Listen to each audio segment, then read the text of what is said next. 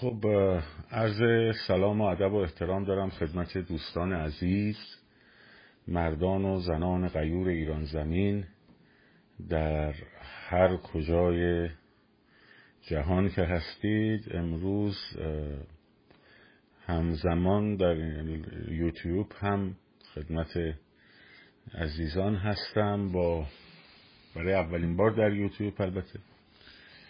با گفتارهای پیرامون انقلاب و گفتارهای هر شب ما اینو برای مخاطبان یوتیوب میگم که برای اولین بار در این پلتفرم به ما پیوستند. من معمولا در اینستاگرام برنامه هامون در واقع پخش میشه و به صورت لایو ولی امروز گفتیم که در خدمت عزیزان در یوتیوب هم باشیم. یه مقدار مشکل در واقع دوربین هم هست دیگه. یعنی هم من باید حواسم به اینستاگرام باشه هم به یوتیوب باشه. یه مقدار این کار سخته ولی به هر حال در خدمتون هستیم. امروز صحبتی رو من می‌خواستم اگر اجازه بدید من کامنت های اینستاگرام رو هم ببندم چون که سرعت میاد پایین برای عزیزان. خاطر وضعیت اینترنت در ایران. پیش از اینکه شروع به صحبت بکنیم در پلتفرم اپ های پادگیر از طریق پادکست رادیو محسا در همه اپ های پادگیر می‌تونین فایل صوتی لایو ها رو ببینید و همینطور در واقع در کانال تلگرام. کانال تلگرام هر روز یک گوشه. خب امروز یک صحبتی رو درباره قشر خاکستری و انقلاب پرسش ها و تردیدها خواهیم با هم داشته باشیم موضوع مهمیه.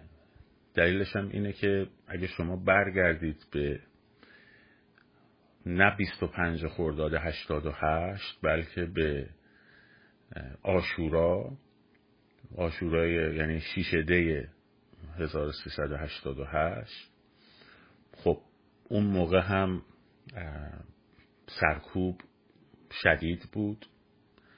گرفتن بچه ها شدید بود و ولی وقتی که جمعیت از تمام خیابان ها و اون حجم عظیم مردم اومدن به خیابون من خودم زیر پل کالج بودم موقعی که یک جمعیت عظیمی از زل شرقی وارد محدوده روبروی دانشگاه امیر کبیر می شد و جمعیت که میدون هفته تیر می اومد می جوشید جمعیت نیروهای سرکوب گیج بودن و اصلا نمی‌دونستن باید چیکار بکنن.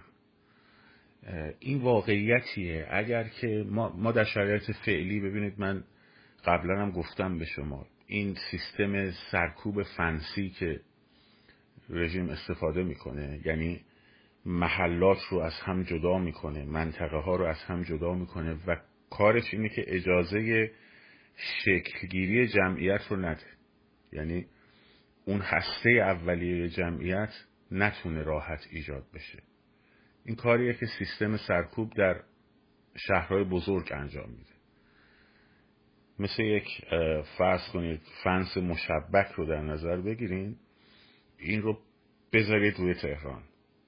یعنی یهو شما بعضی موقع می‌بینید توی خیابونایی مثلا که هیچ تجمعی هم نیست ولی یه سری ماشین مثلا گشت ویژه گذاشتن. یگان ویژه گذاشتن. موتوریاشون یه جای مستقرن که دارن حرکت می‌کنن. شما بگید که اینجا که هیچ خبری نیست. اینا در واقع دارن اون سیستم جداسازی محلات رو انجام میدن که فرض کنید تجمعی که در اکباتان صورت می‌گیره نتونه وصل بشه به بولوار فردوس. خب؟ تجمعی که فرض کنید در صادقیه صورت می‌گیره آریاشه صورت می‌گیره نتونه وصل به ستارخان پر ستارخان اینا رو میان میبندن جدا می‌کنن از هم. و هسته های اولیه تجمع واقعا شکل نمی سخت شکل گرفتنش. خب یکی از راهکارها همون راهکار راهپیمایی های مسیر محوره. یعنی علاوه بر محلات که حرکتی که لازمه باشه و تو اوایل انقلابم بوده همچنان هم باید استمرار داشته باشه. روزها همونطور که گفتم بارها در مسیر راهپیمایی صورت می‌گیره. که این راهپیمایی دوستان اینستاگرام بیشتر می‌دونن خیلی در موردشون صحبت در موردش صحبت شده. در پیاده روها اول جمعیت در واقع شکل می‌گیره بعد که بزرگ شد جمعیت اون وقت می‌تونه حمله بکنه حتی به نیروهای سرکوب. بنابراین اینجا کاور سکوت به معنی یک استراتژی به معنی یک به معنی یک تاکتیکه نه به معنی یک استراتژی. به معنی یک ابزار تا وقتی که جمعیت بزرگ شه. وقتی جمعیت بزرگ شد دیگه قطعا این قضیه شکسته میشه و حتی من ترم هورای روسی رو هم مطرح کردم که حمله با فریاد به سمت و دویدن به سمت نیروهای سرکوبه. که حالا میگم بچه های اینستاگرام اینجا بهتر می‌دونن چیزها رو. برای بچه هایی که توی یوتیوب هستن برای اولین بار دارن می‌بینن. خب می‌تونن به 160 لایو گذشته یک مراجعه بکنن و سرفصل اینا همش هست. ولی حالا صحبتمون در مورد تاکتیک ها نیست. این یک, یک روشه یک روشیه که مردم باید روتین بشه حرکت انقلابی براشون. حتی اگه روزی یه حرکت بخوان انجام بدن. حتی اگه روزی یه act انجام بدن به خیلی خیلی موثره که اینا رو در صحنه انقلاب از نظر روانی نگه میداره. و این نقش خیلی کار مهمیه. و اجازه نمیده از نظر ذهنی اینا پسیو بشن. بنابراین هر روز یک قدم انقلابی علاوه بر اینکه تأثیر در سیر حرکت انقلاب داره نکته مهمترش اینه که خود روحیه انقلابی رو تو بچه ها حفظ می‌کنه. حرکت انقلابی چهار ویژگی داشت. یعنی سه ویژگی اصلی داشت. یه ویژگی چهار ماش بعدش پردازیم یکی اعمال هزینه روانی یکی اعمال هزینه فیزیکی و یکی اعمال هزینه اقتصادی بر رژیم. ترم انقلابی با ترم اعتراضی فرق می‌کنه. در ترم اعتراضی شما می‌خوای صدات رو برسونی به یک حکومت به یک نهاد قدرت تا اون نهاد قدرت به خواسته تو تن در بده. صدا تو هرچه وسیعتر رسانه ای می‌کنی خب اون خواسته رو تا به اون قضیه تن در بده. این میشه یک داستان یک در واقع ترم اعتراضی. ترمای اعتراضی برای همین نمادگران. خب چون نمادها جلب توجه رسانه ها رو بیشتر می‌کنن. مثلا فرض کنید اگر شم روشن کنید. گل سرخ بگیرید دسته. خب مثال دارم می‌زنم خب اینا نماده. اما انقلاب حرکتش حرکت نمادی نیست. یعنی ضرورتا می‌تونه از نماد هم استفاده بکنه. اما به نماد نباید منحصر بشه. به اعتراض نباید منحصر بشه. بنابراین ایجاد هزینه روانی ایجاد هزینه اقتصادی و فیزیکی برای رژیم خب این ویژگی های اکتای انقلابیه. در نتیجه خیلی طبیعیه که توی مثلا فرض کنید تظاهرات های اعتراضی خیلی باید جمعیت آروم و اتو کشیده و مرتب و بدون درگیری و خشونت و فلان. اصلا خشونت پرهیزی این سیستم های اعتراضی برای همینه که می‌تونه جواب بده. نتونن ببندنش به یک انقلاب. اگه دقت کرده باشیم توی جنبش اعتراضی همه همین جنبش 88 که هدفش چی بود؟ هدفش این بود که انتخابات رو تجدید کنه دیگه. می اومدن می‌گفتن نه اینا دنبال رأی نیستن اینا دنبال براندازی هن. چرا؟ چون اومدن مثلا یه جا آتیش دادن یه جا مثلا خب پس خودشون دارن گرای عکس انقلابی رو میدن. حالا برای اینا من دارم خلاصه میگم برای بچه های یوتیوب که در واقع برای اولین بار اینجا هستن اینا رو مرور کرده باشیم اما همه داستان اینه که قشر خاکستری اون قشری که جمعیت های بزرگ و تشکیل میده. اگه وارد میدان بشه کل معادلات عوض میشه. به چه معنی؟ جمعیت های بزرگ وقتی درست میشه جمعیت مثل آشورا خب توان سرکوب رژیم به شدت میاد پایین. هم از راه روانی میاد پایین چون جرأت نمی‌کنن با جمعیت بزرگ برخورده قهرامیز جدی انجام بدن. هم در واقع امکان فیزیکیش میاد پایین. یعنی می‌دونن اگه یه نفر رو بزنن 20 نفر میرزه سرش سرشون. یه نفر رو بخوان دستگیر کنن صد نفر میرزه دورش. برای همینه که اینها فقط در موقع هایی که جمعیت های بزرگ درست میشه تنها کارشون اینه که برن منطقه های حساس و محافظت کنن که مردم نریزن توش. خب؟ این رو ما باید بدونیم که الان مشکل ما اینه که جمعیت های بزرگ هنوز به اون شکلی که مثلا فرض کنید در آشورای 88 جمعیت می جوشید در خیابان هنوز اتفاق نیفتاده. خب. حالا بحث من امروز در مورد این چرایی است قبلا هم البته در موردش صحبت کردم زیادم صحبت کردم ولی باشه که یک جنبندی بشه باشد که یک در واقع بتونیم یک کلیتی رو از ماجرا در بیاریم که آه چرا اینا نمیان بیرون؟ خب. یه بخشی رو ما داریم به خصوص در شهرهای بزرگ.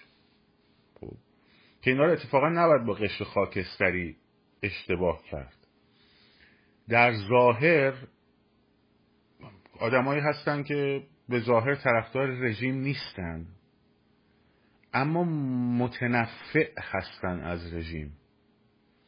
استمرار رژیم از نظر اقتصادی به نفعشونه. خب؟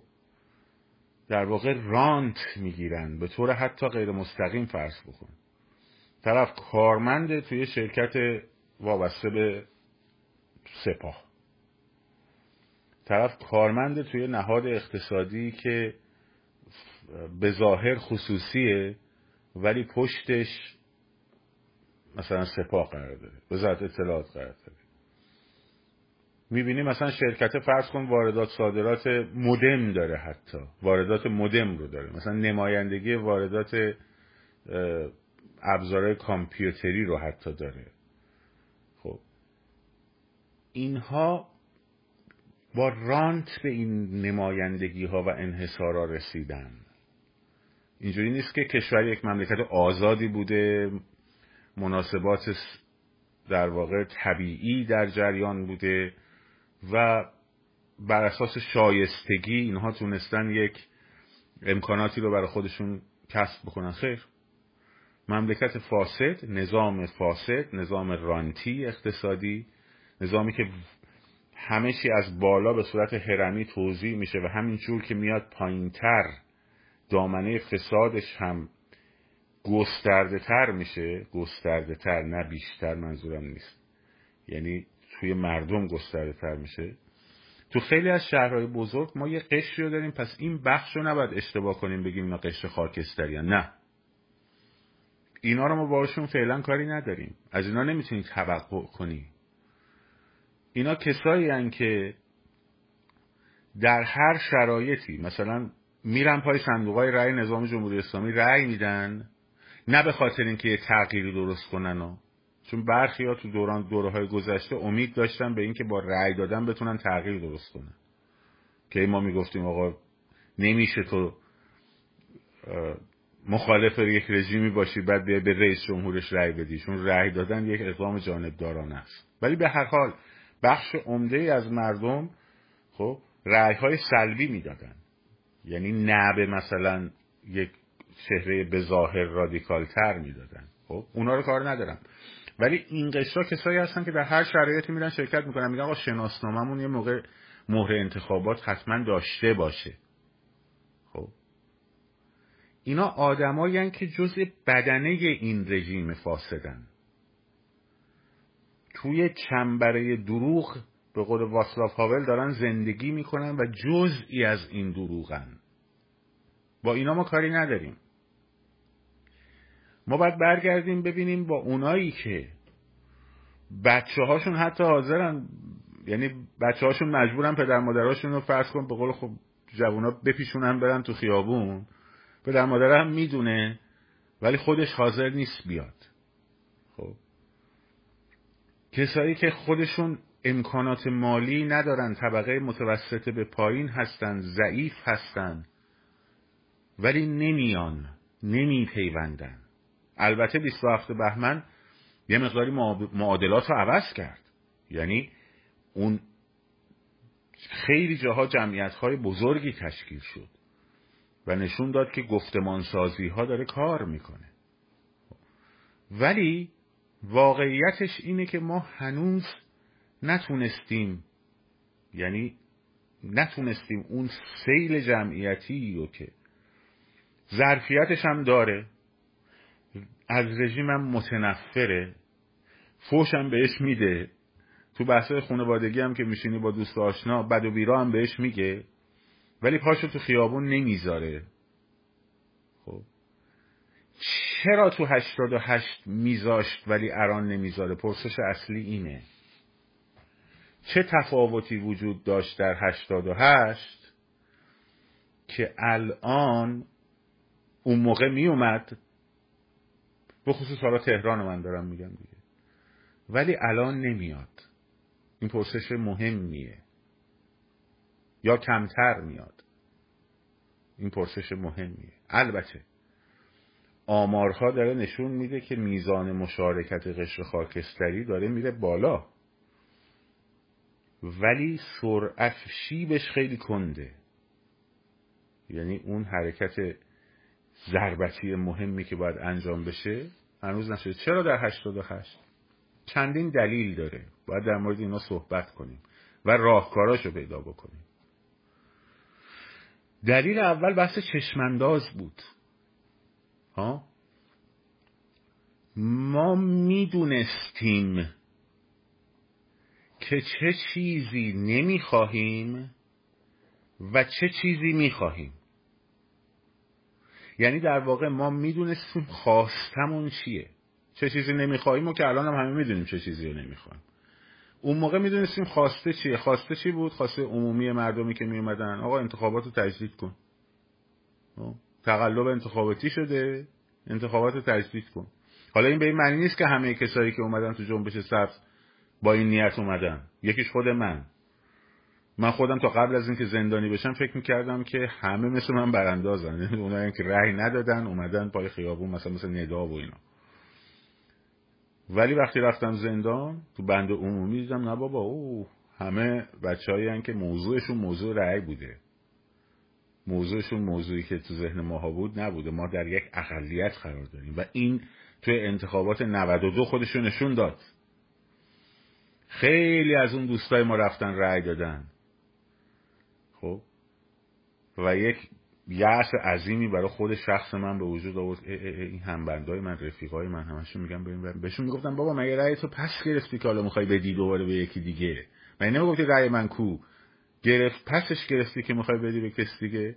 حالشون متوجه نبودن دیگه. شلوغ و پلوغ و جو و فضا و امید بس هویت ماست تا 1400 با روحانی و فلان و بسار خب چرا اون تیف می اومد چون می‌دونست چی می‌خواد. دنبال اینه که انتخابات تجدید شه. خیلی از قشر خاکستری ما بچه های خیابون رو نمیگم تصویری و از چشمندازی از اون چیزی که می‌خوان رو ندارن. یعنی چه چشمندازی ندارن؟ می‌دونن نظام جمهوری اسلامی رو نمی‌خوان. می‌دونن این نظام باید سرنگون بشه. خب؟ ولی نمی‌دونن چه می‌خواهند. شاید شکل رو بدونن ولی محتوا رو نمی‌دونن. شاید اسم محتوا رو هم بدونن ولی درون مایه محتوا رو نمی‌دونن. نمی‌دونن چی میشه. اگر ندونی که چی میشه نمی‌تونی بخوای که چی بشه. خب؟ و طبیعتا هیچ نقشی هم نمی‌تونی ایفا کنی بنابراین پسیف میشینی کنار. پس بنابراین اولین چیز اینه که مثلا وقتی صحبت شکل کردم مثلا طرف میگه که آقا چی, ب... خب رژیم بره چی میاد؟ چی بخواد؟ چی دوست داری بیاد؟ آقا مثلا بشه مثل زمان شاه. بشه مثلا یک جمهوری مثل آمریکا. بشه یک شاهنشاهی مثل نروژ. خب؟ بعد بری باش صحبت کنی بگی که خب حقوق مردم در نروژ چجوریه یا در امریکا چجوریه؟ اینا آزادی هاشون چیه؟ حق شهروندیشون چیه؟ خب مناسباتشون با حکومت چجوریه؟ خب اینا رو هیچ کدوم نمی‌دونه. حقا داره که ندونه. چجوری باید بدونه؟ یا باید رفته باشه اونجا زیسته باشه تجربهش کرده باشه. یا باید از راه مطالعه به دستش آورده باشه. مطالعه رو هم که رژیم سانسور سانسور سانسور سانسور طی چه سال اجازه نداده بچه ها کتابای به درد بخور بخونن که. خب. این که حقم داره که ندونه به معنی نیست که آدم بی سوادیه نه. ممکنه تحصیلاتش هم خیلی بالا باشه.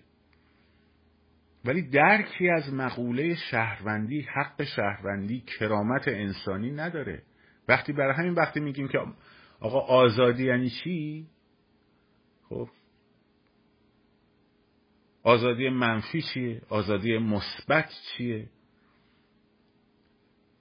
نمی‌دونه. خیلی هاشون نمی‌دونن. بعد میگی آزادی میگن خب یعنی می‌خواین لخ بشی یعنی مشروع فروشی باشه یعنی مثلا هر کی با دوست دخترش تو خیابون مثلا کسی بهش کاری نداشته باشه. یهو یه سری مستاق رو تعریف می‌کنن. مستاق هایی که امروز روش فشاره. خب خوب دقت کنید. اگه مثلا یه مستاق یک موضوعیت دیگه هم تحت فشار بود مثلا فرض, فرض کنید می‌گفتن که سینما ممنوعه. ها؟ اون وقت اگه از این میپرسیدی آزادی یعنی چی؟ می‌گفت آزادی یعنی که مردم هر وقت بخوام بتونن برن سینما. خب؟ یعنی یه تعریف واکنشی داره در برابر یک موضوع. خب اینا باید تعریف بشه برای قشر خاکستری. باید تعریف بشه که آقا آزادی منفی و آزادی مثبت. آزادی منفی منفی نه معنی بار منفی نه معنی بد نه. حالا توضیح میدم قبلا هم توضیح دادم. به مفهوم اینکه کسی نتونه تو رو نفی بکنه از آن چیزی که حقوق توه. خب، جلو تو بگیره از سبک زندگیت. سبک پوششت نوع نگاهت به دنیا دینت. خب؟ آقا من دوست ندارم اصلا فرض کن خدا رو قبول داشته باشم. مثلا قبول ندارم. ها؟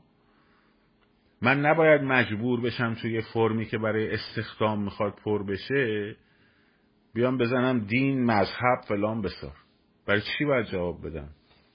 تو این امریکا محاله محاله اگر شما بخواید جای استخدام بشید خب از کارگر جز بگیرید تا اون بالا.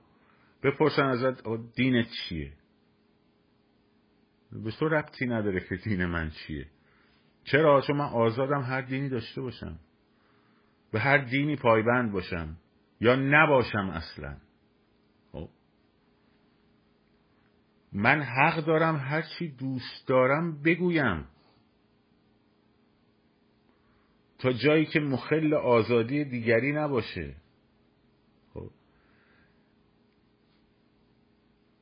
اگر مثلا اتهام زنی باشه به یک نفر او باید بره مثلا توی دادگاه من شکایت کنه که این به واسطه این حرفش که براش مثلا سند نداره به من این خسارت رو زده این خسارت آبرویی رو زده این خسارت, خسارت مثلا مالی رو زده و الاخر وگرنه کسی نمی‌تونه تو با بازداشت بکنه یا تحت نظر بگیره که چی داری می‌نویسی چی داری میگی دوست داری هر اندیشه ای رو تبلیغ بکنی خب؟ یا هر موضوعیتی رو بهش باور داشته باشی براش صحبت بکنی در موردش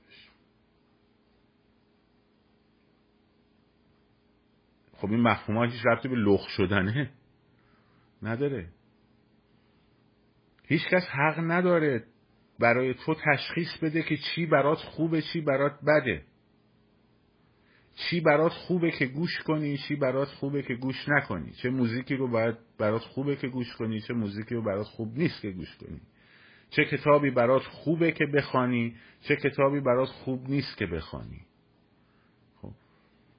اون چیزی که در کشورهای غربی هم اینجا تو امریکا مثلا فرض کن مشخص می‌کنه که این کتاب چاپ بشود یا نشود دولت نیست. گاورمنت نیست. اون ناشره ناشره می‌بینه این بازار داره این کتاب یا نداره. تازه اگه بازار نداشته باشه برمیگرده میگه که خیلی خوب تو خودت بیا هزینه هاشو بده چاپ کن. خیلی این کارو می‌کنه. اگه احساس کنه این موزیک بازار نداره یا این موزیک مثلا فرض کن از استاندارد کیفی خودش پایین تره خب منتشرش نمی‌کنه.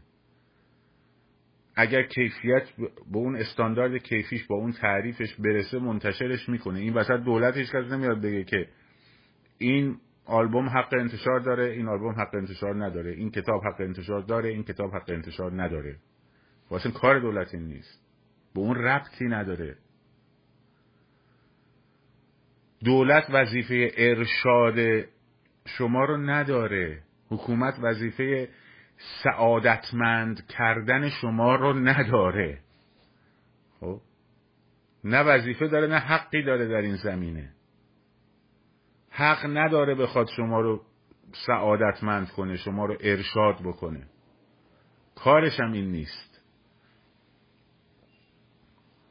دولت حکومت اینجا کارش اداره امور جامعه است که از طریق مردم بهش محول شده که دادگاه ها رو در واقع داشته باشه امور اقتصادی رو نظارت بکنه. حالا بسته به سیستم های مختلفی که وجود داره تو دنیا فرق می‌کنه دیگه.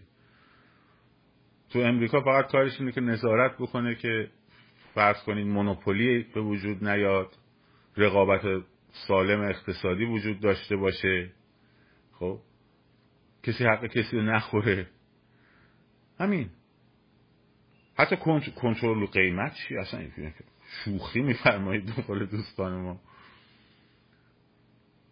اصلا کاری به این کار نداره. وظیفه این حقش هم نیست. خود مردمن که تصمیم می‌گیرن. خب عرضه و تقاضاست که مشخص می‌کنه.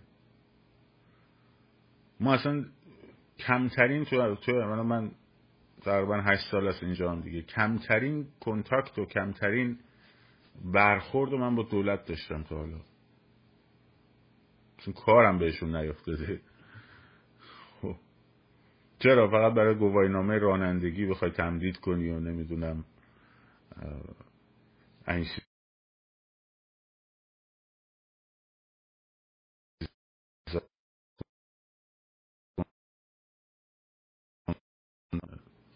تلفن رو ببندم که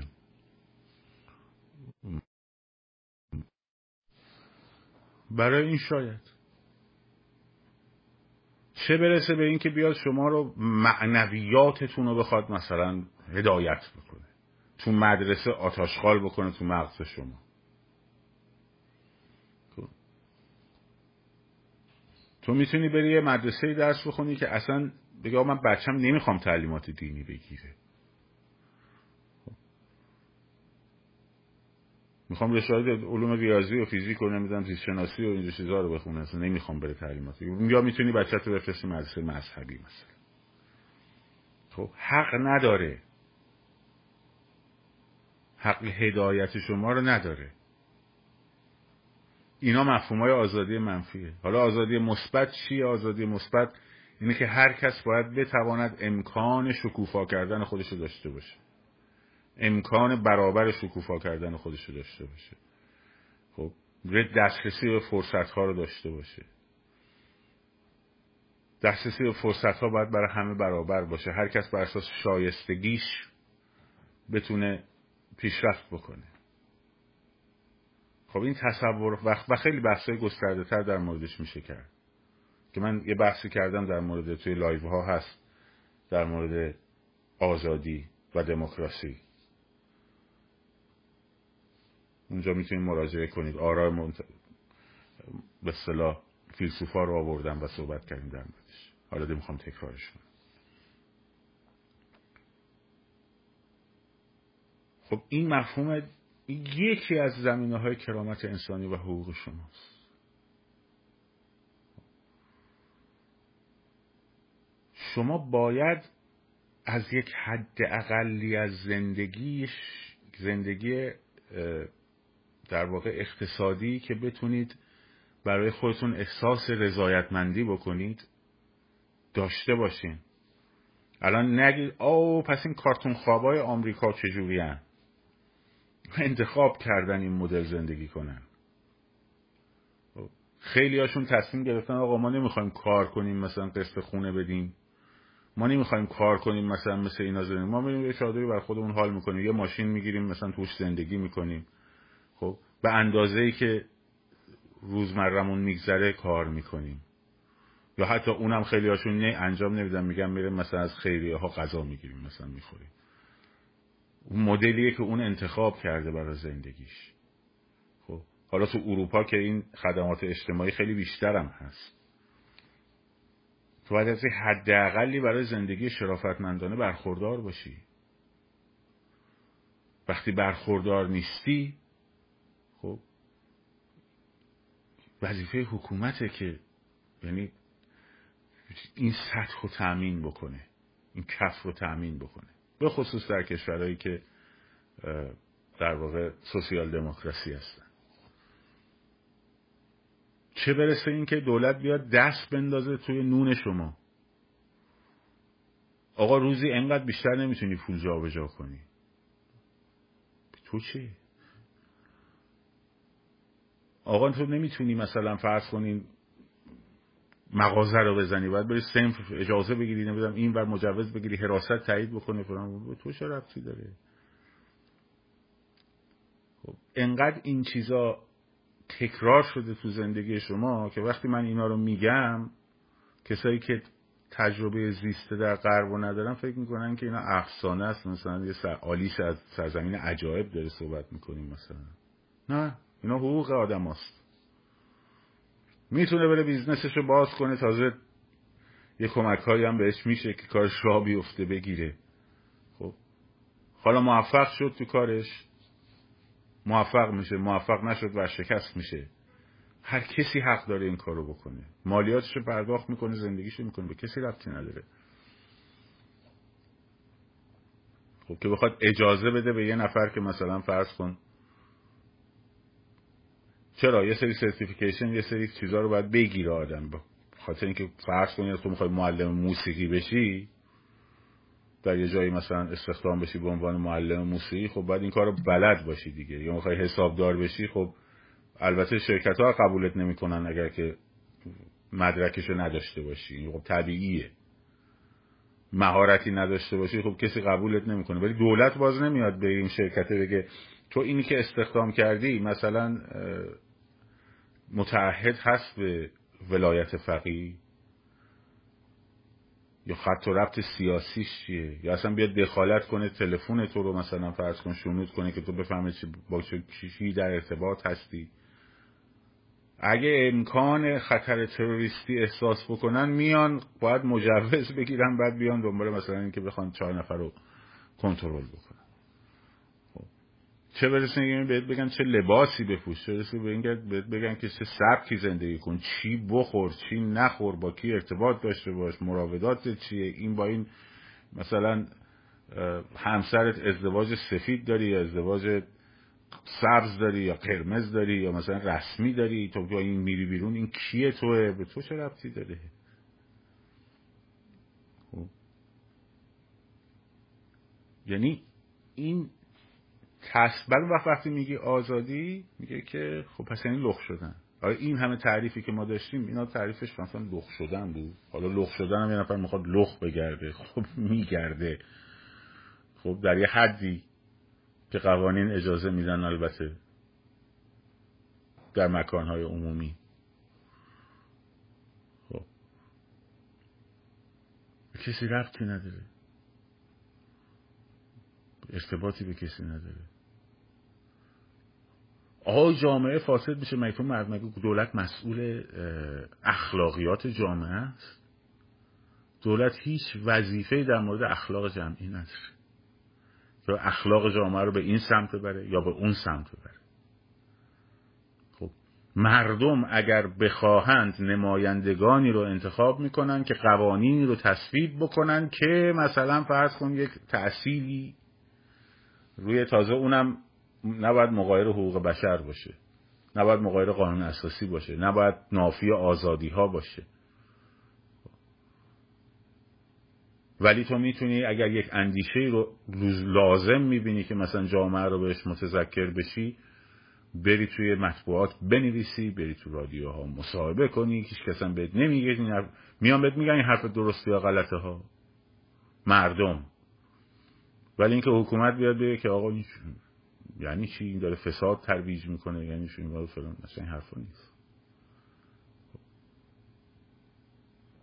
چون مشروعیت یک نظام رو در سیستم های دموکرات سکولار دموکرات مشروعیت یک نظام رو از مردم می‌گیره. از رأی مردم می‌گیره نه از خداوند. کسی که مشروعیتش رو از خداوند بگیره فقط هم به خداوند پاسخگو خواهد بود. اگر باشه البته. خب. الان چرا مثلا فرض کن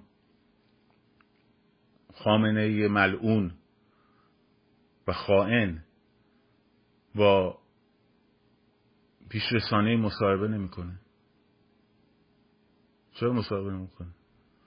چون لزومی نداره به اونا پاسخ بده. به خداوند فقط باید لزوم داره پاسخ بده. چرا؟ چون منصوب خداونده دیگه. در جامعه ای که حاکمانش منصوب خداوند باشن حاکمان هم مردم به شکل رمه و گوسفندانی می‌بینن که اینا شعور ندارن و باید اینا رو هدایت کنن برسونن به سرمنزل مقصود. جلوی گرگ ها رو بگیرن جلوی حجوم دشمنان رو بگیرن جلوی تهاجم فرهنگی رو بگیرن. خب. جلوی افکار مسموم رو بگیرن. جلو تبلیغ علیه نظام. یکی از چیزهایی که ما باش محاکمه شدیم به حکم گرفتیم. تبلیغ علیه نظام. کجای دنیا تبلیغ علیه یک حکومتی یا یک سیستمی جرمه؟ خب الان شما بیا اینجا مقاله بنویس. علیه نظام سرمایه داری. صبح تا شب. خب فکر بیان بگیرنت. بیان بگن این حرفا چیه می‌زنی؟ چرا علیه نظام تبلیغ می‌کنی؟ یا اینجا نظامی که به اون معنی که اینا برای خودشون درست کردن در سیستم توتال... شبه توتالیتر نیست. خب. بیا تو فرانسه از صبح تا شب. خب انتقاد کن به رئیس جمهور بعد بیرا بگو. کاریکاتورش رو بکش بچسبون در خونش. فکر می‌کنی کسی کارت داره؟ برو جلوی کاخ سفید همینجا. فوش بده به فوش بده به بایدن. به رئیس جمهور آمریکا. فوش بده. بگو من دستگیرت می‌کنه. حالا تو بیای مثلا تبلیغ بکنی علیه یک نظامی. جرمه. و بفرست زندان برات بهش بگیری. چرا؟ چون این نظام خودش رو مقدس می‌دونه و با وصول خداوند می‌دونه و شما ارتباطی باش ندارین. اون حاکمه بر شماست. اینجا نظام ها حاکم بر مردم نیستن. مجری قانونی هن که مردم گذاشتن از طریق نمایندگاشون. همینو بس. در ادامه مبحث چشمانداز بحث آینده آقا جان یکی از چیزایی که همه شما رو دارن میترسونن ازش اینه که وای اگه این ما بریم یا نمیگن ما بریم ما میان میگن اگه اینا برن. دیدی تو هر مهمونی میشنب میشینی؟ یه سری حرفاهای تکرار میشه. این حرفا حرفای همون خط اتاق فکری های رژیمه. آیا اگه ما بریم این مملکت تجزیه میشه؟ اگر بریم سوریه میشه. اگه بریم جنگ داخلی میشه. اگه برن وای نمی هرج و مرج میریزن توی خونه مردم پولاشون رو میدزدن خب؟ یعنی یه تصویر ترسناک وحشتناک از یک دوره مثلا انتقالی بعد از خودشون برای جامعه میده که مردم رو بترسونن خب. چشمانداز اصلا اینجوری نیست توجه کنید خمینی بی سواد با اون چهار تا گاو گوسفند اطرافش. خب؟ تونستن کاری بکنن که مردم نریزن تو خونه همدیگه قارت بکنن. غیر از وابسته های بیچاره رژیم قبلی که تا سطح پاسبونشون هم تو بعضی شهرها سلاخی کردن. توی همین گرگان. یکی از شهر خیلی شهرها. خب. تونستن اون وقت این همه نیروی متخصص داخل و خارج و کارشناسای امنیت و خب فلان و بسار اینجوری ان هم بذارن این اتفاقا بیفته. واقعا. یک شورای یک آفیس انتقالی که عموما وقت میشه معمولا برای در نظام های توتالیتر که توش شبه توتالیتر که توش امکان وجود نهادهای مدنی وجود نداره برگردین نگاه کنید به تاریخ انقلابای اروپای شرقی که من براتون تعریف کردم. خب کمیته همبستگی در لهستان خب که لخوالسا بود. جزوش و رئیسش یک نهاد رسمیت شناخته شده توسط حکومت کمونیستی بود به عنوان اپوزیسیون که حتی باش مذاکره کرد. خب، دو ماه هم مذاکراتشون به طول انجامید در روزهای پایانی.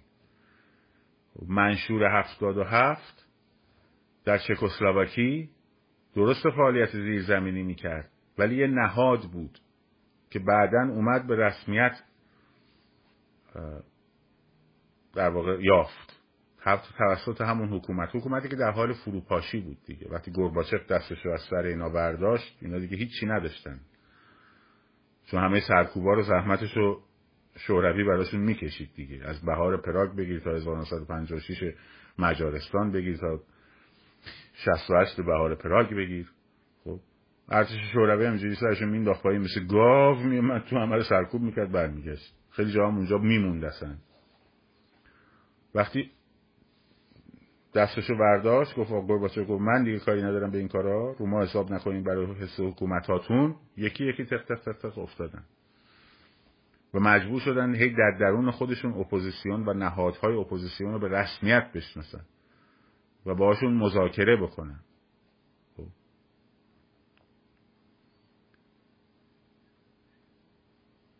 اینا یا فرض کنید حلقه دانوب که از یک حرکت زیست محیطی شروع شد اول بعدا تبدیل شد به یک کانون.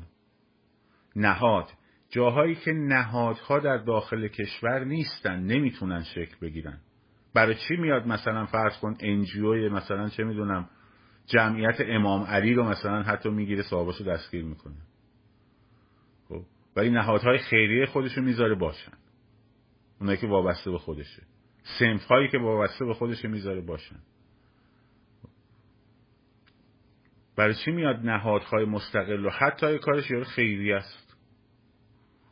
کارش کمک مثلا به یه بیماری خاصه. حتی اونا رو هم سرکوب می‌کنه. چون از نهاد میترسه. خب در این کشورها خب در چنین کشورهایی عموما نیروی اپوزیسیون اون کسی که نهاد رو درست می‌کنه در ابتدا در خارج کشوره و طبیعی هم هست.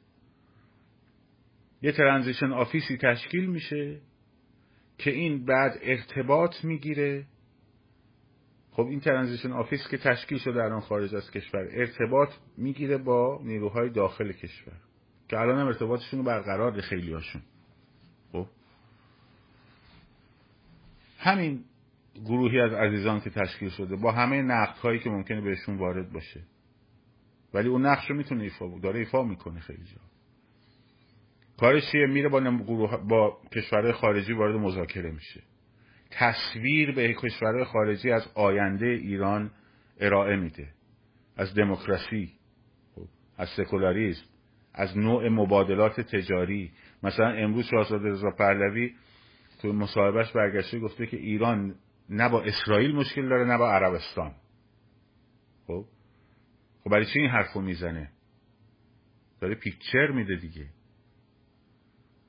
خب؟ یکی از کارهای اینا که تصویری یه چشماندازی بدن به کشور خارجی. چرا؟ که اونها انقلاب رو به رسمیت بشناسن اپوزیسیون رو به رسمیت بشناسن. وقتی به رسمیت شناختن حمایت های مالی می‌کنن حمایت های استراتژیک می‌کنن حمایت های در واقع لوجستیکی می‌کنن و و الی آخر base بهشون میدن office بهشون میدن و حمایت های در واقع رسانه‌ای رو focus رسانه‌ای روشون انجام میشه و الی آخر همون کاری که برای خمینی کردن دیگه. ما برای خمینی چیکار کردن از نجف برداشتن یه بیس براش درست کردن تو نفلا چاتو بردنش قشنگ زیر دید دوربین ها خب. تبدیلش کردن به یه چهره. چون انتخابش کرده بودن. به خاطر اینکه مملکت دست کمونیستا نیافته غربی ها اینو انتخابش کرده بودن این مردکو. که مگو خود کردم. اومد اونجا چه شعاری میگه ها این جمهوری اسلامی همان دموکراسی های مثل فرانسه است. هیچ فرقی هم نداره. خب، اینجوری می‌گفت دیگه. برای چی می‌گفت؟ می‌خواد می‌خواست پیکچر به اینا بده. داشت کارشو درست انجام می‌داد. خب خودش که شعور خاصی نداشت. اطرافیانش یزدی و بنی صدر و قطبزاده و مش بهشتی و دوست دختر آمریکایی بهشتی و خب. ولی اینا داشتن پیکچر می‌دادن اون موقع. بعدش هم اونجا سوارش کردن آوردن. خنده دارم آره پول اون هواپیما رو بازاری های تهران دادن. باشه روایت جمهوری اسلامی دیگه. به اینکه نگه انقلاب ما چقدر وابسته بود. خب. خب. همونه. همون سیستمه. همون مدله.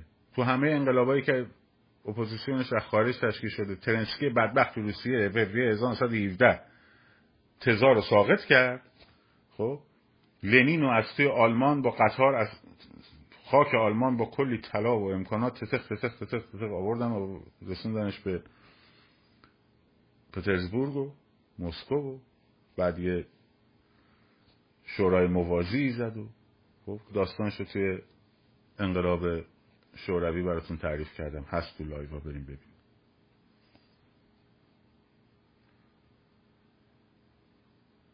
این مسئله خب پس کارش چیه؟ کارشون میره این کار انجام میده. همه نکته هم اینه. بارها هم گفتم. یک روز هم ایران بدون دولت مستقر نباید بمونه. خب نباید بمونه. کسایی که میگن بعد از اینکه فروپاشی کرد الان فقط فروپاشی رو بهش فکر کنیم. الان اینو بکشیم پایین. حالا بعدا یه کاریش می‌کنیم. نیروهای داخلی کلی نخبه و اینا داریم بله داریم. ولی نیروهای داخلی که هنوز نمی‌تونن الان نهاد درست کنن. اینا دنبال اینن که هرج و مرج بشه. خب بتونن کشور رو منافع و مطامع خودشون رو توش به پیش ببرن. هر کی میگه شورای انقلاب شورای transition office بعد از شورای انتقالی بعد از سقوط نظام تشکیل بشه این دنبال هرج و مرجه. نظام سقوط کرده. حالا من میام میگم رئیس شورا منم. اون یکی میگه نه منم. این یکی میگه منم من و حسن حسینیم. خب بعد با طرفدارامون هم با هم بجنگن. طرف طرفداراشون ما که این کار نیستیم. خب با هم بجنگن. بعد سهم خواهی کنن. بعد اون ایده ای که تو ذهنشونه می‌دونن رأی نمیاره رو بتونن بنشونن رو کرسی. خب. که خود نقششون نقش براب شد. الان هم داره تشکیل میشه نهادهای امنیتیش هم داره تشکیل میشه. کارگروه های امنیتیش هم داره تشکیل میشه. خب؟ و یک روز این مملکت بدون دولت مستقر نمیمونه. اینا منتقل میشن. یارکشی هاشون هم در داخل نیروهای به اصطلاح نخبه و کارشناس و همه اینا هستن.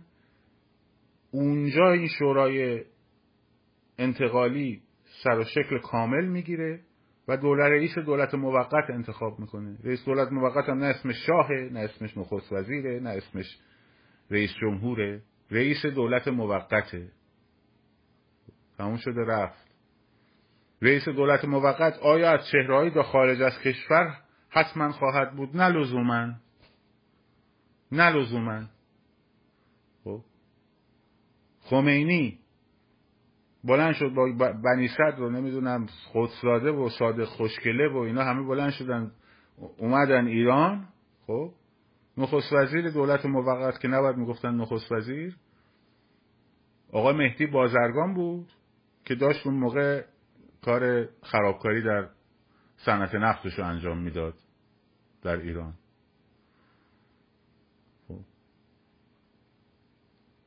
یعنی هیچ لزومی نداره مثلا فرض کنیم مثلا اینجا تشکیل شده یک کارگروه یک گروهی یک شورایی هر چیزی اسمی روش می‌خوای بذاری حتما مثلا یکی از اینا میشه رئیس دولت موقت. نه هیچ در ضرورتی نداره. می‌تونه باشه می‌تونه هم نباشه. دولت موقت که تشکیل بشه حتی قبل از فروپاشی تشکیل میشه خب مسئولیتاش تقسیم میشه. این کارش اینه یک امنیت رو برقرار می‌کنه مرزها رو. در داخل شهرها گروه های مردمی مردمی رو در واقع سازماندهی می‌کنه. همین بچه های انقلاب امنیت شهرها رو برقرار می‌کنن. ارتش در واقع به اینا میپیونده اعلام وفاداری می‌کنه. بدنه دولت رو حفظ می‌کنه بدنه بروکراتیک دولت رو. نه بدنه حکومتی دولت رو. از بالای نظام تا پایین نظام باید ریموو بشه بره کنار. وگرنه چرخه فساد دوباره تولید میشه. اینا رو من تو اینستاگرام زیاد گفتم. مجبورم تکرار کنم برای بچه های یوتیوب. خب. بدنه بروکراتیک نظام بدنه بروکراتیک دولت خب حفظ میشه کارش رو انجام میده. و در نهایت پس از یه دوره انتقالی که حالا توش احزاب می‌خوان فعال بشن و و الاخر رفراندوم برگزار میشه. تو رفراندوم هم این موظف این دولت شرایط مساوی و برابر گفتمانسازی و تبلیغ رو برای همه جناها فراهم کنه. همه نحله های تفکر فکری سوسیالیسم می‌خواد باشه لیبرال دموکراسی می‌خواد بشه پادشاهی می‌خواد باشه.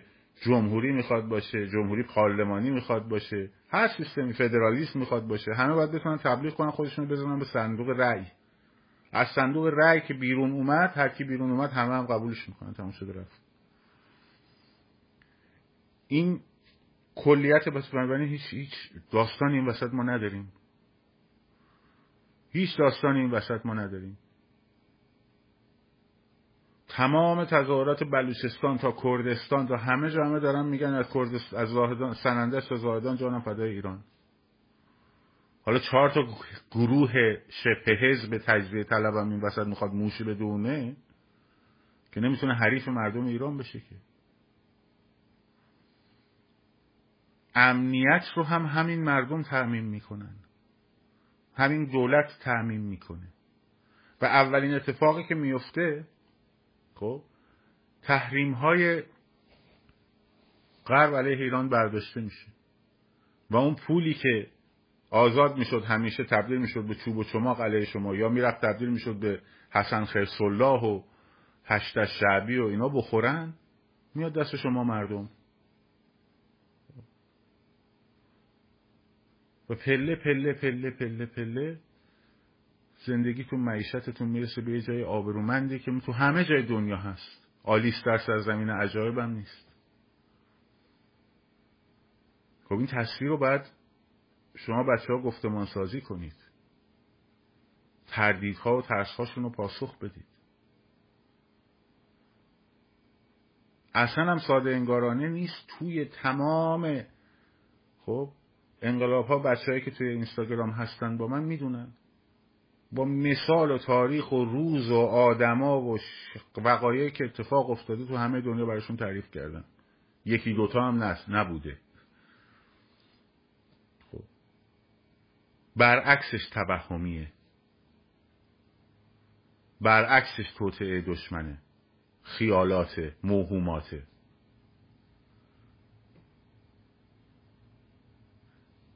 موضوع بعدی که باعث میشه پس یکی شد بحث چشمانداز داشتن و اینکه بدونن چی می‌خوان. خب؟ باید بدونید بچه ها چی قشر خاکستری باید بدونه چی می‌خواد. مفهوم دموکراسی رو بفهمه. مفهوم سکولاریزم رو بفهمه. سکولاریزم به این معنی نیست که بیان دین شما رو بگیرن چادر بکشن از سرتون بیرون که. خب. سکولاریزم یعنی اینکه آقا تو دینتو داشته باش نمازت هم می‌خوای بخونی بخون مسجدت هم می‌خوای بری برو. تو کار سیاست نباید وارد شی. تو قانون نباید وارد شی. یک امر شخصیه. ارتباط خودت و خدات و ادیان و مناسک و هر چیزی که داری. همونطور که مثلا فرض کنید الان در ایران خب مثلا مسیحیت یه دین غیر سیاسیه بهاییت یه دین, دین غیر سیاسیه درست الان تو ایران تو همین الان تو ایران. خب کسی اومده کلیساشون رو خراب بکنه مثلا. حالا تازه این جمهوری اسلامی وحشی خیلی کارا هم می‌کنه علیه اقلیت های دینی. خب ولی در یک دین نظام غیر مثلا سیا... وقتی دین غیر سیاسیه مثلا کسی میاد کلیسا رو الان کلیسا رو اومدن تخریب کردن مثلا. یا اومدن جلوی مثلا اشای ربانی رو گرفتن خب خب در مورد اسلام همین اتفاق میفته دیگه. کسی کاری نداره. منتها تو خیابون بخوای بیای شلوغ بازی در بیاری و نمی‌دونم علم کتر را بندازی باید مجوز بگیری. قانون باید تصویب کنه. که می‌تونی بیای تو خیابون راه را ببندی یا نمی‌تونی بیای تو خیابون؟ اون بسته دیگه است. وارد حوزه اجتماع میشه. حالا تو لایسیته نمی‌ذاره. توی سکولاریزم خیلی جا آزاد اون دیگه قانون معلوم می‌کنه. ما ربطی نداره. و این کسی با دین کسی کاری نداره. ولی مفاهیم رو پس باید بشناسیم. موضوع بعدی موضوع آخرم که اینجا بعد یوتیوب رو خواهم بست. و بعد با بچه ها اینجا در اینستاگرام گپ و گفتم و ادامه میدم. موضوع عدم باور به قدرتتونه بچه مردم بچه ها باور ندارید که می‌تونید این کار رو بکنید. خودباوری رو ازتون گرفتن. مثل همون 88 که وقتی ساعت دو نیم بعد از ظهر تمام تهران سقوط کرد دست مردم خب ما نمی‌دونستیم. من می‌دونستم من خودم دوست داشتم. می‌گفتم من گفتم بریم بیت رهبری. می‌گفتم بریم بیت رهبری چیکار کنیم؟ بریم اونجا شعار بدیم. یه می‌گفتن. اونجا بریم انتخابات دوباره تجدید میشه. می‌گفتم بابا انتخابات رو ول کن بذار تمام کنیم این ماجرا. نه آقا چه حرفی. حالا اون موقع بحث این بود که خب حالت شهر گرفتی چیکار کنی؟ الان بچه ها می‌دونن شهر رو بگیرن چیکار کنن. ولی اون قشر خاکستری باورش نمیشه که می‌تونه. خب؟ یادتون بیاد کسایی که می اومدین اون جمعیت عظیم آشورا رو درست کردین. یادتون بیاد که چجوری نیروهای سرکوبشون رو زدید لط و پار کردید زیر پل کالج. خب یادتون بیاد که هیچ کاری نمی‌تونستن بکنن دیگه. من اینکه با ماشین را بیفتن بیان رو مردم رچن که اونم گرفتن بچه ها وقتی اون پاسگاه نیرو انتظامی دور میدون ولی رو نورانی کردیم. یادتون بیاد با اون جمعیت عظیم چیکار تونستن بکنن؟ بعد که متفرق شدیم تو عصر اومدن یه چهار تا تیراندازی کردن و چند نفر کشتن و فلان و بسار. خب. چرا عصر متفرق شدیم؟ چون نمی‌دونستیم می‌خوایم چیکار کنیم. اکثر مردم نمی‌دونستن با چیکار کنیم تکلیف خود ما هم معلوم نبود. گفتم آقا بعدش هم که اون بیانیه ننگین میر حسین موسوی اومد که خیلی برگشتن گفتن برو بابا. ما برا تو تو برای کی؟ خب که بعد از اون بیانیه ننگین دیگه مردم تصمیم گرفتن نیون بیام چی کار کنیم؟ الان می‌دونیم باید چی کار کنیم. خب ولی اون باوره نیست. اگر شما برای 27 مثلا بهمن خیلی هم عالی بود. خیلی عالی بود. حماسه بود واقعا. دوباره این عادی سازی که رژیم میکوشه چون اون چیزی که انقلاب عبه می‌بره عادی سازیه سرکوب نیست خب. میکوشید که این انجام بده اینو تو دهنش زدید محکم تو دهنش زدید خب ولی تصور بکنید که هفتاد درصد مردم نه پنجاه درصد مردم فعال در خونه هاشون رو باز می‌کردن و میومدن تو خیابون های تهران کدوم نیرو می‌خواست جلوشون رو بگیره؟ کدوم نیرو می‌خواست جلوشون رو بگیره؟ امکان نداشت و امکان نداره. بنابراین به اون شما به خیلی ها به ترس هاشون غلبه کردید به تردید هاتون باید غلبه کنید. به این به قدرت خودتون باور بیارید وقتی اون جمعیت بزرگ میاد توی خیابون هیچ نیرویی نمی‌تونه جلودارش بشه. هیچ نیرویی نمی‌تونه جلودارش بشه. و این اتفاقو میندازیم با هم. با گفتمان سازی روی ایجاد تصویر و ایجاد پرسپکتیو و آینده برای شمایل آینده برای قشر خاکستری. شماها باید گفتمان سازی کنید. شماها بچه. شماها باید گفتمان سازی کنید. در خصوصش.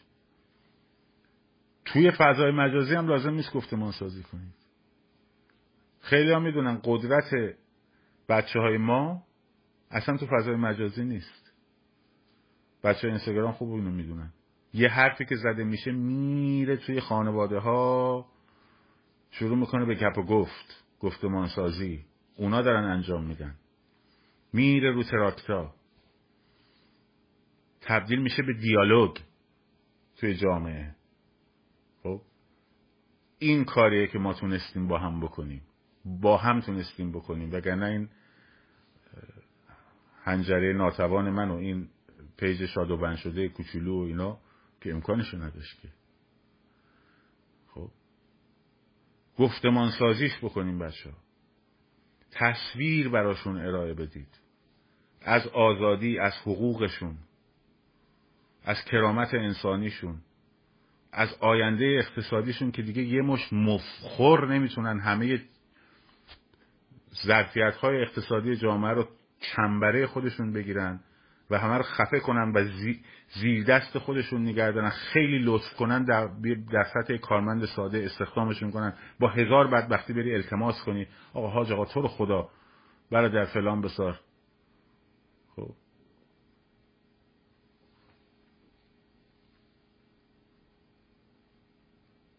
حق خودت رو به عنوان یک انسان باید پس بگیری و می‌گیری. و دوم این تردیدها رو این شکل انتقال رو برای, برای هم توضیح بدید. این شکل انتقال رو برای هم توضیح بدید. مفاهیم دموکراسی و آزادی و تفاوتهاشون و همپوشانیاشون اینا رو برای هم توضیح بدید. و این تأثیر می‌ذاره. و ما می‌تونیم جمعیتمون رو اون جمعیت رو بیاریم در خیابون. جمعیتی که می‌دونه چی نمی‌خواد ولی هنوز نمی‌دونه چی می‌خواد. چون اصلا تصورش رو نداره. تو ذهنش نمی گنجه براش مثل آلیستر سرزمین عجایب میمونه وقتی تعریف کنی. براش مثل آلیستر سرزمین عجایب میمونه. یه کارگر ساده من ندیدم. یک بار رئیسش مثلا داد بزنه سرش مثلا بهش توهین بکنه پدرشو در میارن اون رئیس رو. می‌تونه تذکر بهش بده می‌تونه رایت اپ بهش بده می‌تونه سه بار که بهش رایت اپ داد اخراجش کنه حتی. خب تذکر کتبی. یا تذکر شفایی بده. می‌تونه بگه آیا مد خب ولی نمی‌تونه بگه مردی که فلان فلان شد این چه کار کردنه خب دو کلمه اینجوری به شب بزنه پدر صاحبمون در میارن. چون به کرامت انسانی کسی حق نداری تو این کنی. حالا این توهین بزرگی که در حق شما طی این چهل سال چهل و چهار سال روا داشته شده. خب و در حق هممون روا داشته شده. هممون رو تحقیر کردن و توهین کردن. و یک بار برای همیشه بیاریمشون پایین. و زندگی در جامعه آزاد رو تجربه بکنیم. خب دوستان یوتیوب خیلی ممنون ازتون. امروز اولین برنامه بود که ما در خدمت شما بودیم و من سعی می‌کنم تا جایی که میشه یه سری live ها رو اینجا رو هم برم. با توجه به مشکلاتی که اینستاگرام برام به وجود اومده به وجود آورده تا شاید در آینده اصلا کلا منتقل بشیم روی این پلتفرم. ممنون میشم که چون این page یوتیوبی من همش در مورد موزیک بوده تا حالا یه مقداری کمک کنید که بیشتر شناخته بشه. من نمی‌دونم روش یوتیوب یوتیوب یوتیوب را بلدن. می‌دونم زنگوله از subscribe نمی‌دونم والا. هر کاری که فکر می‌کنین لازمه رو انجام بدیم که بتونیم اون صدایی رو که توی اینستاگرام قبلا داشتیم و برادرها و البرادرها تلاش کردن که در واقع به برنش منتقل کنیم به یک پلتفرم دیگری. ما شاد و سرفراز و آزاد باشید. پاینده باد ایران به بچه های یوتیوب میگیم و بعد در اینستاگرام ادامه میدیم. شاد و سرفراز و آزاد باشید. پاینده باد ایران زن زندگی آزادی.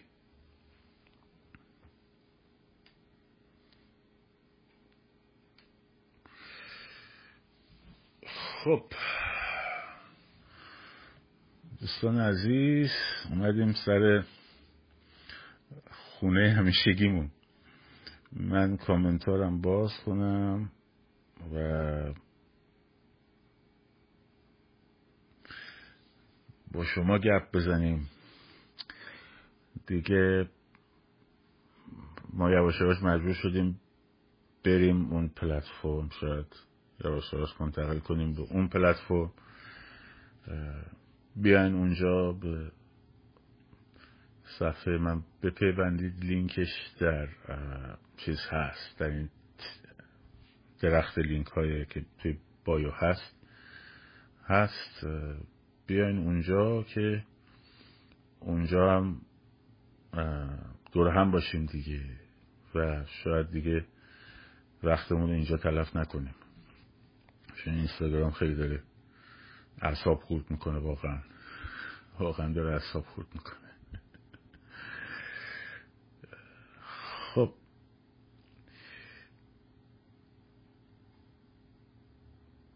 اینم از این. خلاصه حالا داشتیم اونجا می‌گفتیم دیگه. اونجا مجبور شدم این مقدار چیزایی رو بگم که در واقع خب خیلی از مخاطبان جدیدن. مجبور شدیم یکم اگه تکرار کنیم اصخایی می‌کنم. کانال یوتیوب لینکش تو بایو هست. تو من بیو بایو برین. دو تا چیز لینکی داریم. یکیش رو باز کنید که نوشته رادیو محسا و فلان و بسار همه اون چیزاش هست.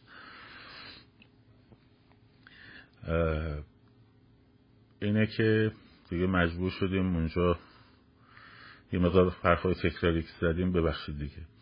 این چیزی که من گذاشته بودم هرچی ما هم درد دل کنیم بگین خیلی زیاد شد. مثل که هفتش هزار خب من هم بازم نمی‌تونم جواب بدم. بعضی میگن آخه لام اصلا بینن به پیغام بدیم چرا جواب نمی‌دید؟ بابا نمیشه به خدا باور کن نمیشه. پنج شیش هزار تا پیامو در روز نمیشه جواب داد. اون موقع که کمتر بود هزار تا اینا بود من همه رو میخوندم حداقل. خب ولی الان نمیشه. الان خیلی سخت میشه. خیلی سخت میشه. خب و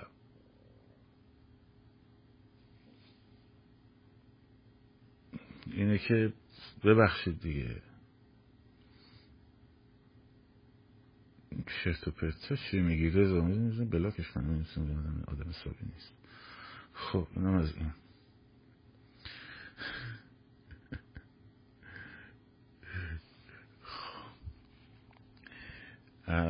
میرسونیم جمعیت جمعیت میلیونی میرسونیم. نگران نباشید. شماها گفتمان سازی کنین. من امروز خیلی چیزا رو فهمیدم. از همین پیامایی که شما دادید.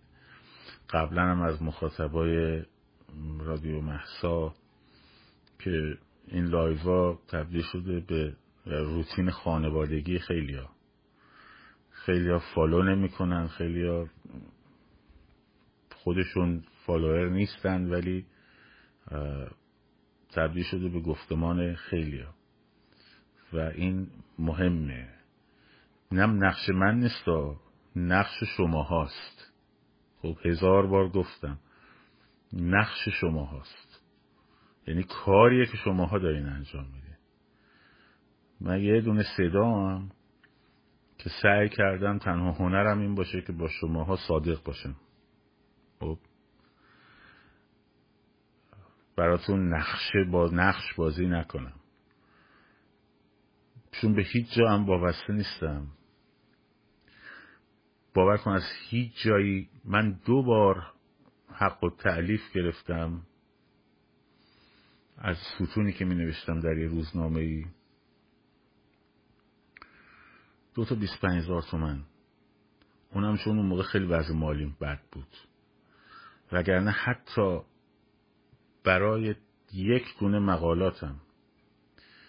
آقای کیوان فرزین بریم بپرسین از فرهنگ گاهنگ از کتاب سال شیدا از تمام وبسایت هایی که توش براشون نوشتم از همه روزنامه هایی که براشون نوشتم. خب یک دونه یک ریالی من نگرفتم چون می‌گفتم قیم... قلمم قیمت نمی‌ذارم. اخلاقم بود اون موقع. یه سری پرنسیب های اینجوری دارم.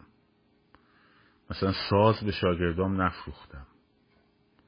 همه رو وصل می‌کردم به مثلا طرف ساز می‌خواست می‌گفتم که حالا خیلی از معلم هستن این کارو می‌کنن. اشکالی هم نداره اون به خودشون ارتباط داره بود یه سازی مثلا تهیه می‌کنن باید یه چیزی به عنوان کارشناسی می‌کشن روش میفروشن به هنرش من همیشه می شاگردان می‌تونن شهادت بدن. تو شاگردایی قبلا تو ایران شاگردان بودن شاگردای اینجا. بیا مثلا ما ساز بخریم یه موقع شما رو آقا جزایری به زنگ بزن. بگو که من شاگرد بهرادم مثلا این ساز می‌خوام. خودت پولشو بهش بده و خودت هم ساز بگیر. خب اینا پرنسیبه. یه داستانی من یه خاطره نوشته بودم. اینم بگم اینجا. من سال چهارم دبستان بودم. تو مسابقات مقاله نویسی توی منطقه دو اول شدم. توی تهران فکر کنم چهارم یا پنجم شدم یادم یه مقاله هم نوشته بودم چهارم دبستان. در مورد خنده خودم خندم می‌گیره. نقش حمله مغول در تغییر زیست بوم ایران و مناسبات اجتماعی. یه کتاب بود خونده بودم. آقای کریمی نامی نوشته بود در مورد سربداران بعد بهش علاقه من شده بود. اما سریال سربداران پخش نشده بود. شاید پخش شده بود نه نشده بودن. بعد رفته بودم خیلی به این موضوع علاقه من شده بودم و هر چیز پیدا می‌کردم کتاب از این می‌گرفتم از این می‌گرفتم. با هم که اینترنت نبود. حالا خیلی هم مقاله بچه چهارم دبستان که چیزی نمی‌تونه بنویسه که بیشتر انشا بود. آره مغلا آمدن سوختن فلان کردن کشاورزی از بین بردن قنات ها رو از بین بردن. به خاطر همین مملکت نمی‌دونم سیستمش از شهری مدنیت تبدیل شد به ایلی و نمی‌دونم این صحبت ها درست هم از این حرفا ولی خب رفرنس نداشت حالا anyway. چیز شد یه دونه تو مسابقات کشوری نده تو مسابقات تهران دوم شدم. بعد یه دونه خودنویس پارکر دادم به بعد نگوید این جایزه نفر اول خودنویس پارکر بوده نفر دوم خودنویس لامی بوده. بعد اینا رو اشتباهی کرده بودن. خودم نفر اول خودنویس لامی نفر دوم خودنویس پارکر دادم من به خودم می‌گفت مثلا بلکه من اول می‌شدم اون لامیه رو می‌گرفتم. و بعد اومدم خونه اومدم خونه و خوشحال و اینا فلان بسار مامانم گفتن دست نزنی بشین. بابات باید بیاد جوهرش کنه و فلان و بسار این حرفا. دست نزن می‌زنی خراب می‌کنی اینا. یکی بابای من اومد و شب از سر کار اومد و فلان و بسار. این خودنویسه رو پر کرد. شخ یادم نمیره. دستمالش هم اینو پاک کرد گذاشت سرش. می‌خواست بده به من. من بودم دستمو ببرم کشید عقب. گفت ببین این قلم خب هیچ وقت یادم نمیره. شرف داره. من نمیفهمیدم چی فردا خیلی میان برای شرف این قلم پول بدن. وقتی یه بار فروختیش دیگه فروختیش. دیگه شرفش از بین میره. آقا بده دیگه. من اینو گرفتم. انقدرم اینو نوشتم نوکشو فشار دادم که خراب شده کاری ندارم. بعد من با خودم فکر می‌کردم که نه بابام زنده است. فکر می‌کردم که قلم اون خودنویس این خودنویس پارکر مثلا فکر می‌کردم شرف یعنی کلاس. گفتم این خودنویس پارکر که اینقدر شرف داره پس اون لامیه خیلی شرف داره. اول شده بعدم فهمیدم. بعدا اینو فهمیدم. اینه که توی مصاحبه تلویزیونی پولی نگرفتم. خب. توی هیچ مقاله که نوشتم هیچ سخنرانی که کردم هیچ جایش پولی نگرفتم. برای همینم وامدار کسی نبودم هیچ وقت. هیچ وقت خب حرفام همش درسته. قطعا نه. قطعا نه. اصلا. ممکن هزار تا اشتباه داشتم. اینقدر اشتباه کردم. اینقدر اشتباه فکر می‌کردم. گفتم که پارکر الامی به اون جایزه رو بعدا فهمیدیم اشتباه دادن. خب. اشتباه کردم. اینقدر ممکنه حرف نسنجیده زده باشم. ولی اون چیزی رو که گفتم بهش باور داشتم اون موقع. الانم با شما همینجوری بودم. شماها بودید که شماها بودید که محبت کردید اینو فهمیدین و گفتمان سازیش کردیم خب. و این گفتمان سازیه اینه که میره جلو. این کار شماست. کار من نیست. کاری که شما انجام دادید. زحمتی که شماها کشیدیم. خب این مسیری که با هم رفتیم خیلی صفحه دو میلیون follower شیش میلیون follower هیچده میلیون follower. خب. حرفا حرفاشون تبدیل به گفتمان نشد تو جامعه. چون اولا رو پرنسیب و اصولی پاشون رو صفر نکردن و استمرار داشته باشه کارشون. دوما بیلبورد تبلیغاتی بودن. خوبم بوده ها. خوبم بوده. و تبلیغات انقلاب خیلی خوب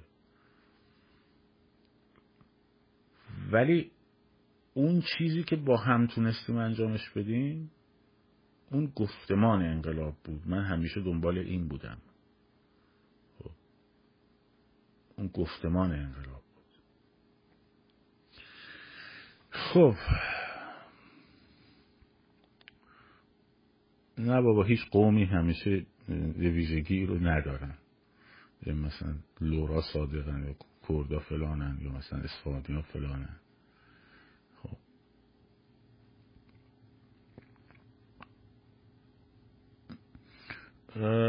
اوکراین که آقای وادی درست گفته. اوکراین اصلا اصل قضیه اوکراینه.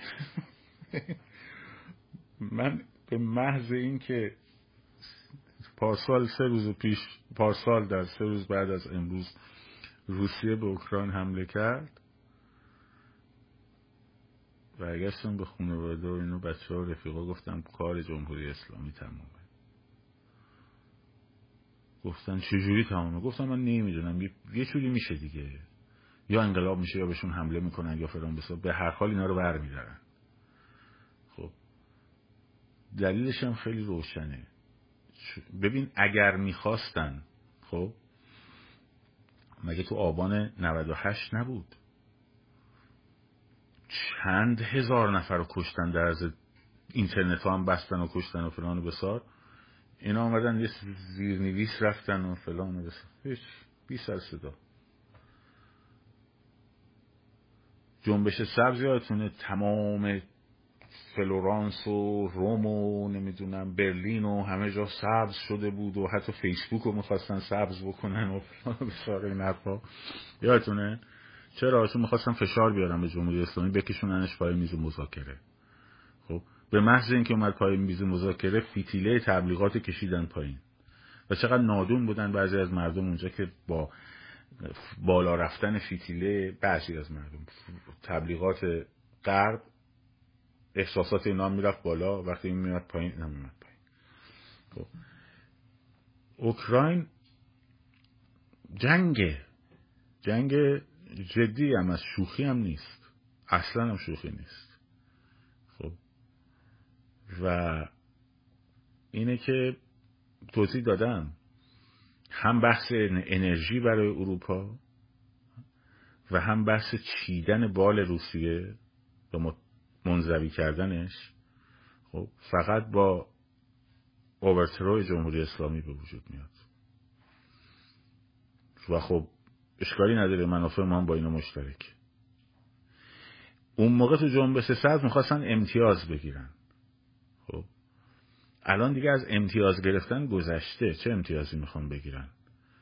می‌خوان بگن که شما دیگه با روسیه چرا؟ اگه این امتیاز بدن جمهوری اسلامی یعنی حمایت ممکن پشت مردم بردارن. البته مردم حمایت رو بردارن و چه حمایت قرب داشته باشه ازشون. چه حمایت نداشته باشه مردمی که حکومت رو نخوان خب هیچ کس نمی‌تونه جلوشون رو بگیره. روسیه تو باطلاق اوکراین گیر نکرده. روسیه توی جهنمی که امریکا و سلاحهای آمریکایی براش ساختن گیر کرده. اشتباه نکنیم. وگرنه طبق همون پیش هایی که می‌کردن در از یک هفته به توبره می‌کشید اونجا رو. خب. علت این که نتونسته اینه که امریکا اسلحه هایی به اینا داد. خب.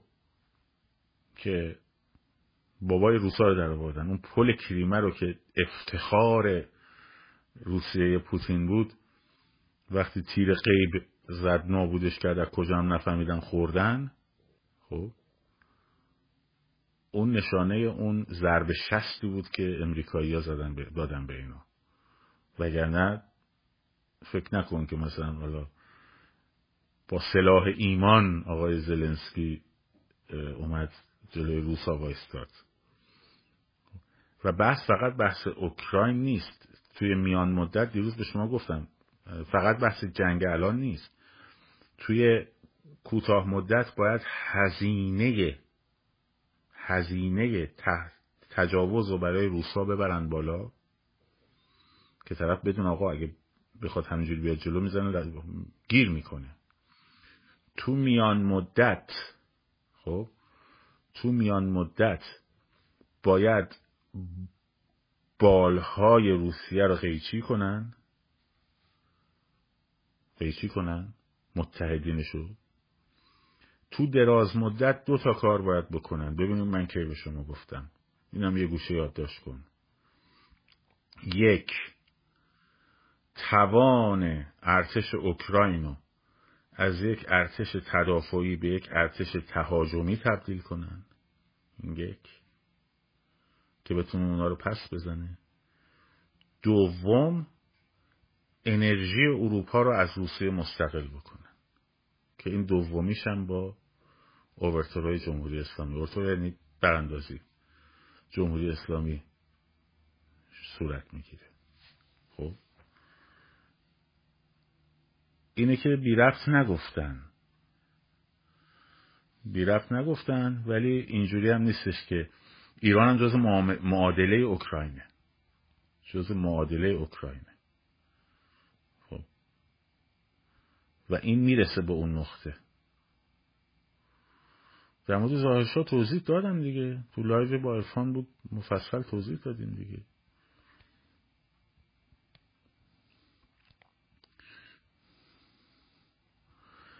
هیچ لایحه ای تا تصویب نشه و به سنا نرسه و در سنا هم تصویب نشه و تبدیل به قانون نشه خب؟ در موردش بحث نکنید چون خیلی ها می‌برن. یکی از نماینده هست. خب؟ حالا 670 تا لایحه برده توی توی چیز توی مجلس امریکا. یه دونش هم نیومده تو شهر. خب؟ انقدر چرت و پرت بوده. اسمش یادم رفتن یادم بعد تبدیل شده به جوک. بهش میگن که شما نمی‌خواین یه دونه لایحه ببرین. در مورد مثلا روز سال تحصیلی اکی شروع بشه یه روز بیاد این ور یه روز بیاد اون ور. اینا جدی نگیرین. نه آمریکا آقای وادی اشتباه گفت. خون جمهوری اسلامی بمونشون به نفعشون باید فکت بیاری. خب یا باید فکت بیاری؟ یا باید تحلیلی بیاری که تو اون تحلیل بتونه توجیه بکنه یک سیاست رو. خب؟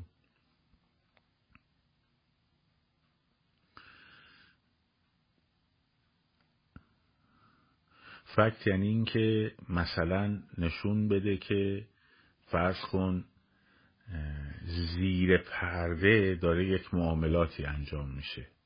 خب. من که ندیدم ایشون چی گفته. ایشون یه جمله الان نوشت من گفتم که خب.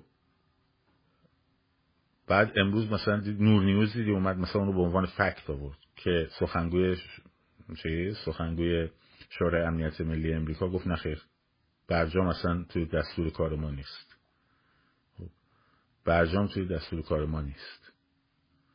قرار نگرفته. این میشه فکت. درست استدلال خب تو باید استدلال نشون بدی. یه استراتژی رو نشون بدی که این استراتژی نوشته شده خب یا اجرا شده. بعد نشون بدی که مثلا موندن جمهوری اسلامی در کجای این استراتژی چجوری به نفع غربه.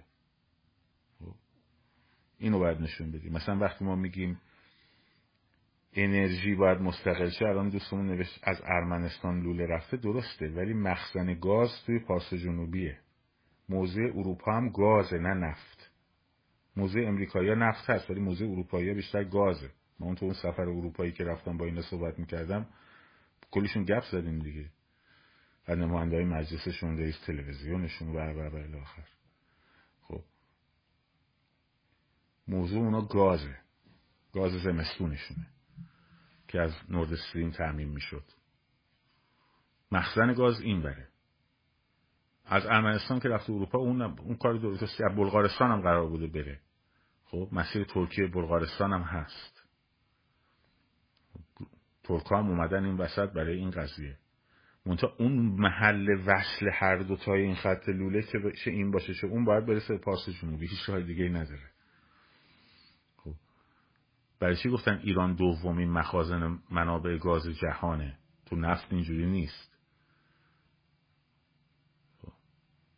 اینه.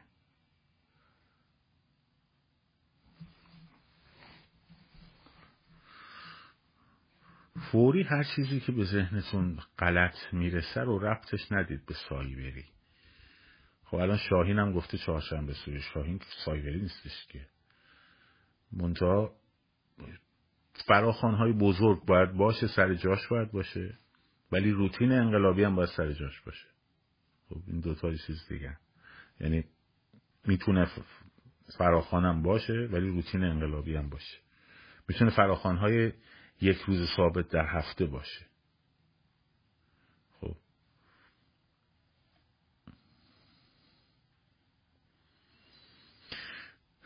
خب. دیگه مزاحم شما هم نشم.